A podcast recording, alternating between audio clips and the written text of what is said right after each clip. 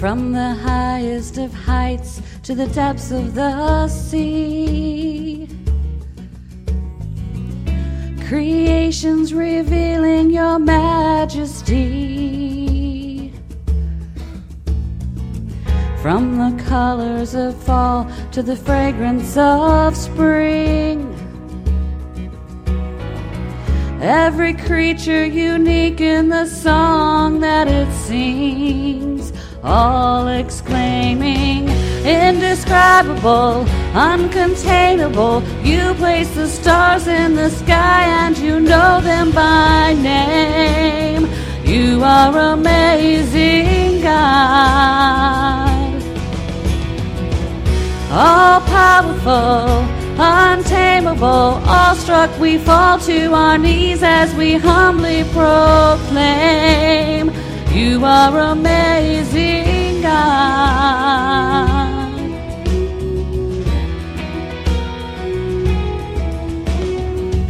Who has told every lightning bolt where it should go, or seen heavenly storehouses laden with snow? Who imagined the sun and gives source to its light, yet conceals it to bring us the coolness of night? None can fathom, indescribable, uncontainable. You place the stars in the sky and you know them by name. You are amazing, God, all-powerful, untamable, awestruck we fall to our knees as we humbly proclaim, you are amazing, God. You are amazing, God. Yeah, yeah. Indescribable, uncontainable. You place the stars in the sky and you know them by name. You are amazing, God, all-powerful, untamable, awestruck we fall to our knees as we humbly proclaim, you are amazing, God. Indescribable, uncontainable. You place the stars in the sky and you know them by name. You are amazing, God. Incomparable, unchangeable. You see the depths of my heart and you love me the same. You are amazing, God. You are amazing, God.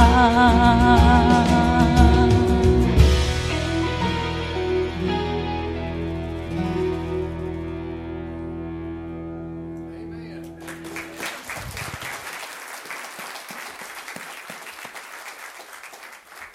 Thank you, Bree. If you have your Bible today, if you turn with me to Romans four, we're going to go verse by verse this morning. If you'll just uh, leave your Bible open on your lap and you can follow along as we uh, touch these uh, points. The title of the message is Faith at the Finish. That's where we need it. Faith at the Finish. Let me set this up uh, as we begin thinking together about the wonderful example of Abraham's life. How many of you would agree that things don't always go as we plan them? I think we'd all be in agreement about that. Sometimes we paint ourselves into a corner. Sometimes we come up against a brick wall. Sometimes we come to a dead end. It's just an absolute dead end. Well, today I want us to look together at dead end situations. There are many different kinds of dead ends. There's a legal dead end. There's a financial dead end. There's an emotional dead end. There's even spiritual dead ends. How do you know that you're at a dead end? Well, when the situation looks hopeless and the only way out of it is because of a miracle of God. That's the only way. Well, when you reach the dead end, what do you do? I hope that you will do what Abraham did. I want to uh, kind of trace this out for you. Uh, step one, uh, there was a dream. Abraham was seventy-five years old. God said to Abraham, I will make of you a great nation. Step two, a decision. So Abraham left as the Lord had told him to. He did exactly what God wanted him to do. Step three is the delay. He's now eighty-six years old, but Sarah has still not had a child. Step four is difficulty. Now he is ninety-nine years old. And he says to himself, how can a son be born to a man my age?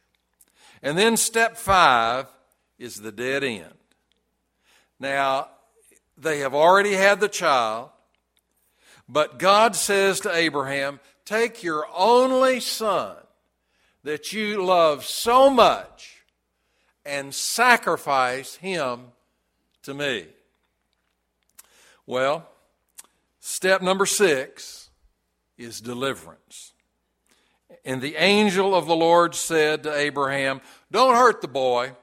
I've provided a lamb.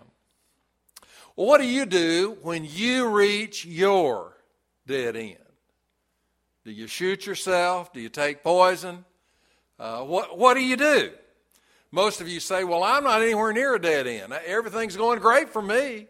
I'm enjoying retirement. I do this, I do that, I do the other. Everything is good. I've kind of got the world by the tail. I'm, I'm having a great time. Things are wonderful. You know, in a crowd this size, there's probably one or two people here that are at a dead end. And they know it. And they're praying about it, and they don't know what's going to happen. And I want to say to you, and of course you know this, that next month, next year, next decade, a lot of us will face various kinds of dead ends. So the message today is what to do when that happens. What, what do you do? All right, there's four things that you need to do. I've got four points in this sermon. Number one, remember what God can do. That's point number one. Uh, you don't want to dwell on what you cannot do in a hopeless situation. You want to dwell on what God can do. Notice in verse seventeen. Let's look at our scripture now. Romans four seventeen. Verse seventeen says, Abraham believed in himself. Is, is that what it says? It doesn't say that, does it? Abraham believed in sky miles. Is that, is that what it says? No, that's not what it says. Abraham believed in positive mental attitudes. Is that what it says? No. Abraham believed in human potential. Is that it? No. Those things don't help much, really, when you come to a dead end. What does it say? Verse seventeen says, Abraham believed in God. Abraham believed in God who brings the dead to life and commands into being what did not exist. That's what we need to believe in. You need to understand that faith is not a positive mental attitude. Faith is not hoping and wishing. Faith is not psyching yourself up for some athletic event or some big speech or something with a family. That's not it. Do you remember the story as a kid about the train that was trying to go up the hill? It was kind of a little train, a young train, and uh, it was trying to get up the hill, and uh, the train kept saying, I think I can, I think I can, I think I can. And then finally the train got to the top of the hill, and the little train began to say, I knew I could, I knew I could, I knew I could. Well, that's not faith. Uh, that is positive thinking. Now, I believe in positive thinking. I think we ought to practice that. I practice it. I encourage you to practice it. What is the alternative? The alternative is negative thinking. That never works. That certainly, certainly does not work. But there are limitations to positive thinking. Positive thinking is not faith in God. Now, you can use positive thinking. It's very good in their situations that you can control. But what if you can't control the situation? Faith in God works in those situations that you cannot control. Only faith in God is going to break through a dead end.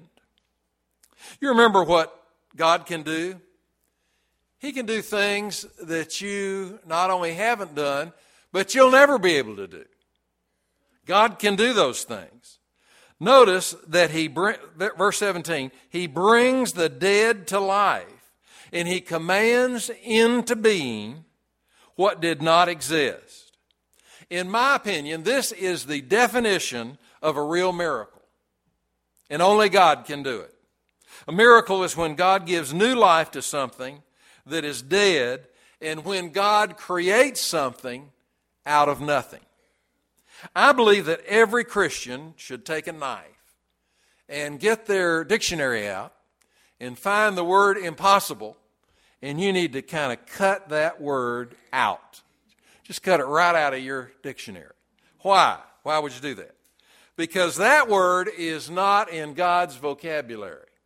Nothing is impossible with God. Uh, it, it's uh, not impossible for us. If we have our faith and trust in God and we believe in Him, taking the long look. If you ever say again, it's impossible, listen for a chuckle from heaven. Because God knows that it's not impossible. So the first thing that you do in a hopeless situation is remember what God can do. He can do anything He wants to do. All right, point number two, rely on what God has said. Let's look together at verse eighteen. When hope was dead within him, Abraham went on hoping in faith. He relied on the word of God. Notice the phrase, when hope was dead within him. Have you ever felt that way? Have you ever been there? Have you ever heard anyone say, I just feel it dead inside of me?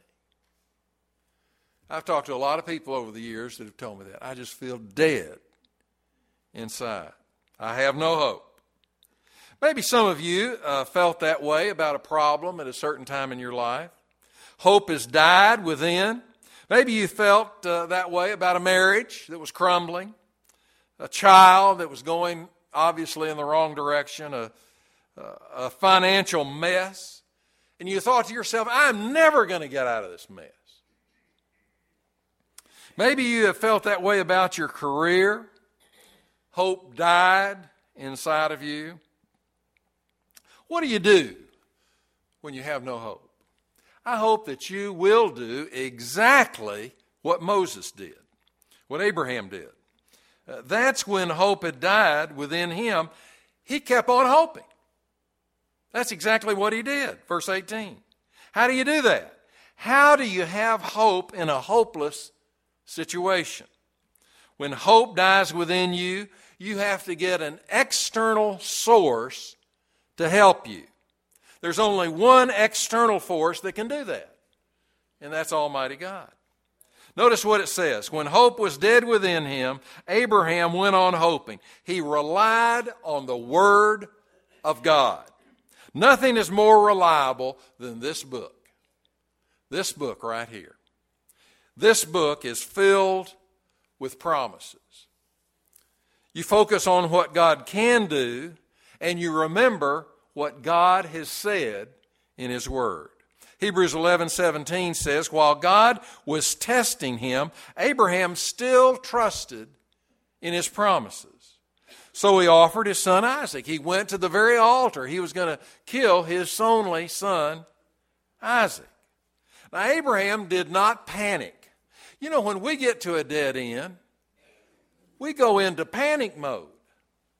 You know, we kind of go half crazy. We think, oh my goodness. When God said, I want you to take your son Isaac and sacrifice him, Abraham did not panic.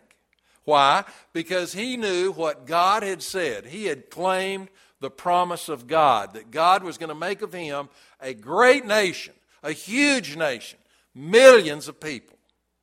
In fact, in verse nineteen of the same chapter, it says that Abraham believed that God would raise Isaac from the dead.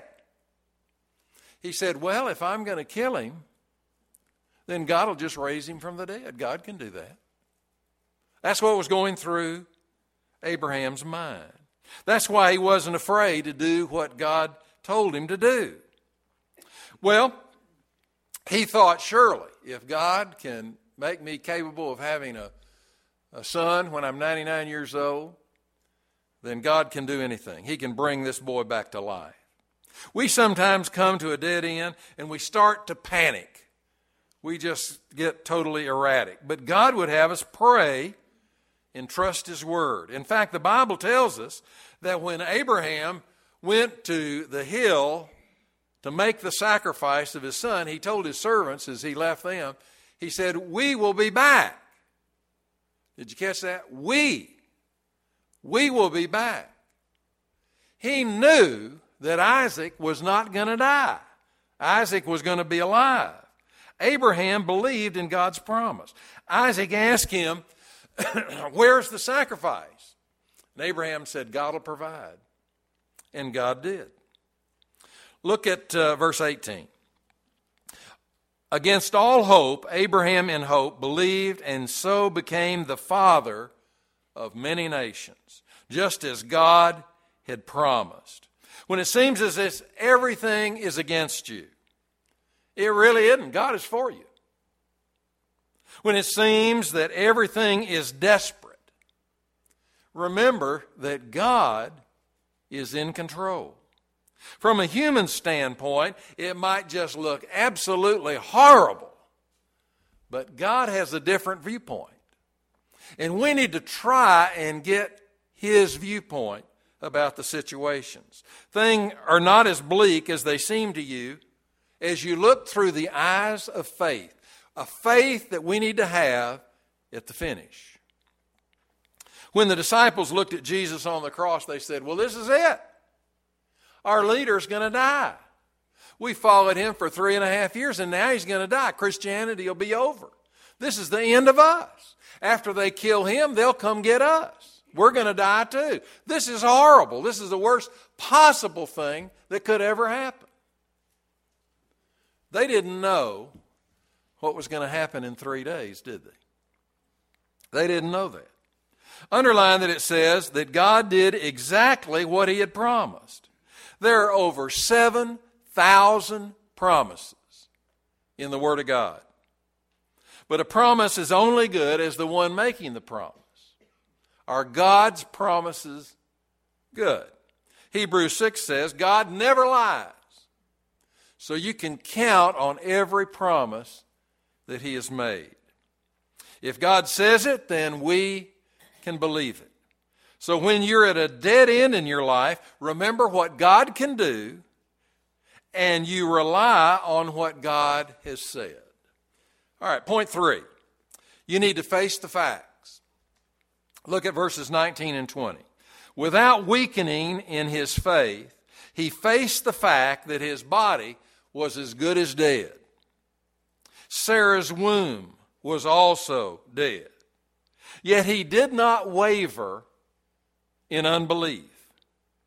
He did not have any children, but God said he was going to be the father of a great nation. He was getting old. Faith does not ignore reality. Faith does not pretend that there is no problem. Let me give you a definition of faith. Faith is facing the facts of your problem without being discouraged about them. You say, preacher, that is hard to do. Well, there's a big difference between faith and fantasy. Big, big difference. You can face the facts and you realize that God is bigger than whatever problem that you're having.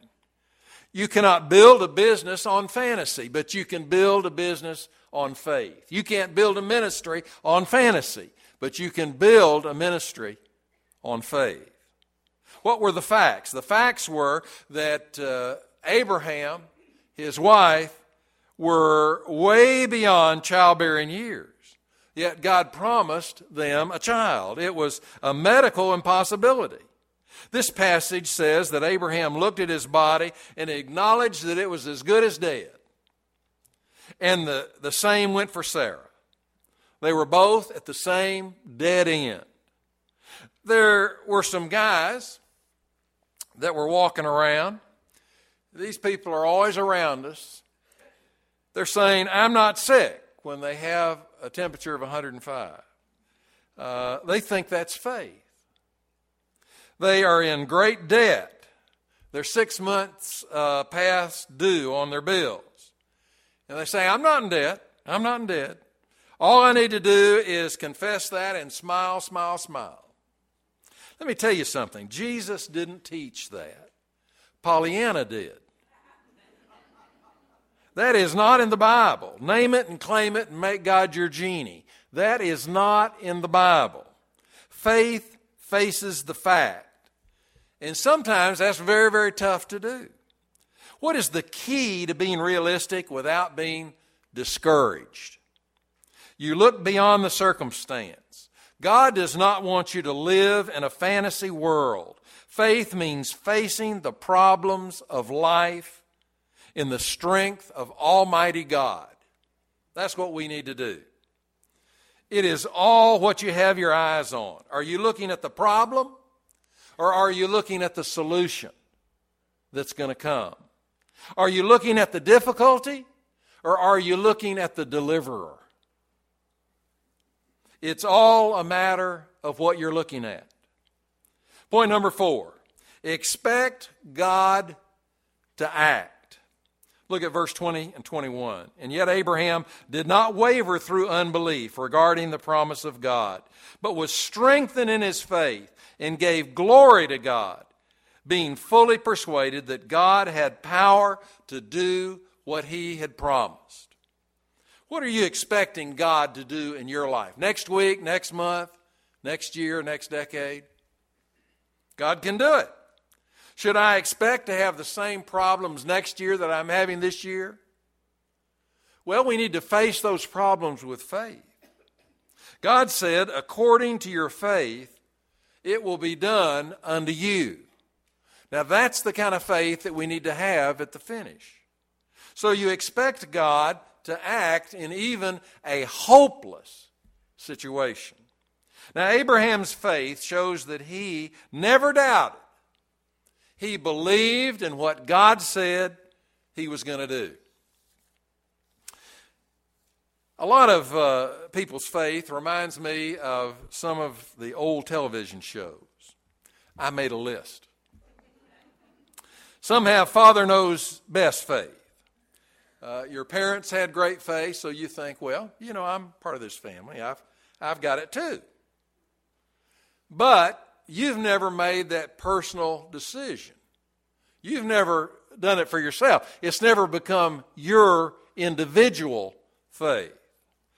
Others have said, uh, well, I have the Ozzie and Harriet faith. Uh, you're depending on your husband or your wife for your spiritual commitment.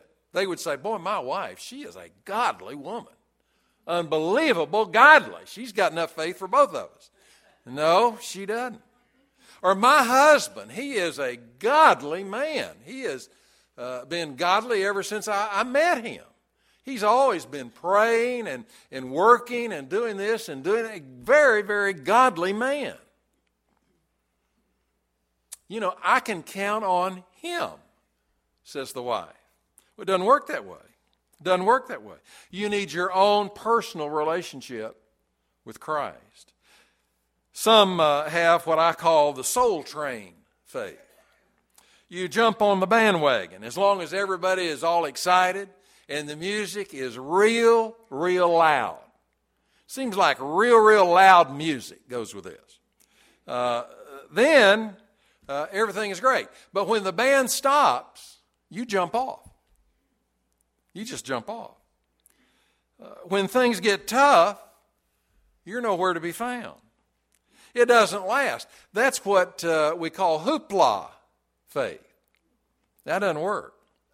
Some have let's make a deal faith. The soldier is in the foxhole and the bullets are going by and the bombs are blowing up. And the soldier says, "Dear Lord, if you'll get me through this and get me back home, I'll commit my life to you and I'll be a great Christian for the rest of my life." And you know, thousands, thousands, if not millions of people have done that. They've done that. Uh, some people say to God, "You know, Lord, if you'll help me make this gigantic sale, if you'll just help me to do this, I'll start tithing. Uh, you know, I'll do that." And then some people have the Price is Right faith. I will trust God as long as it is convenient and it doesn't cost me anything. Those are counterfeit faiths. They don't work. They will not hold up when there is a delay, a difficulty, or a dead end. Those things won't hold up. What kind of faith is it that you have when you come against what seems like a hopeless situation? It must be a living faith that you have. It must be a strong faith, a growing faith, the kind of faith that knows what God can do, that knows what God has said, that faces the facts without becoming discouraged, and that expects God to work anyway. God wants to do a lot of things in your life. The highest form of faith is that which Abraham showed. Abraham did. Notice what it said. Abraham never wavered, praised God for his goodness. The highest form of faith believes God to advance his actual working. Do you pray about something and then when God does it, you thank him for it? Is that faith? That's gratitude. You know, faith is praying on this side of it. You know, pray about how it's going to come out. When we pray on this side of it, that's strong. That's where we want to be.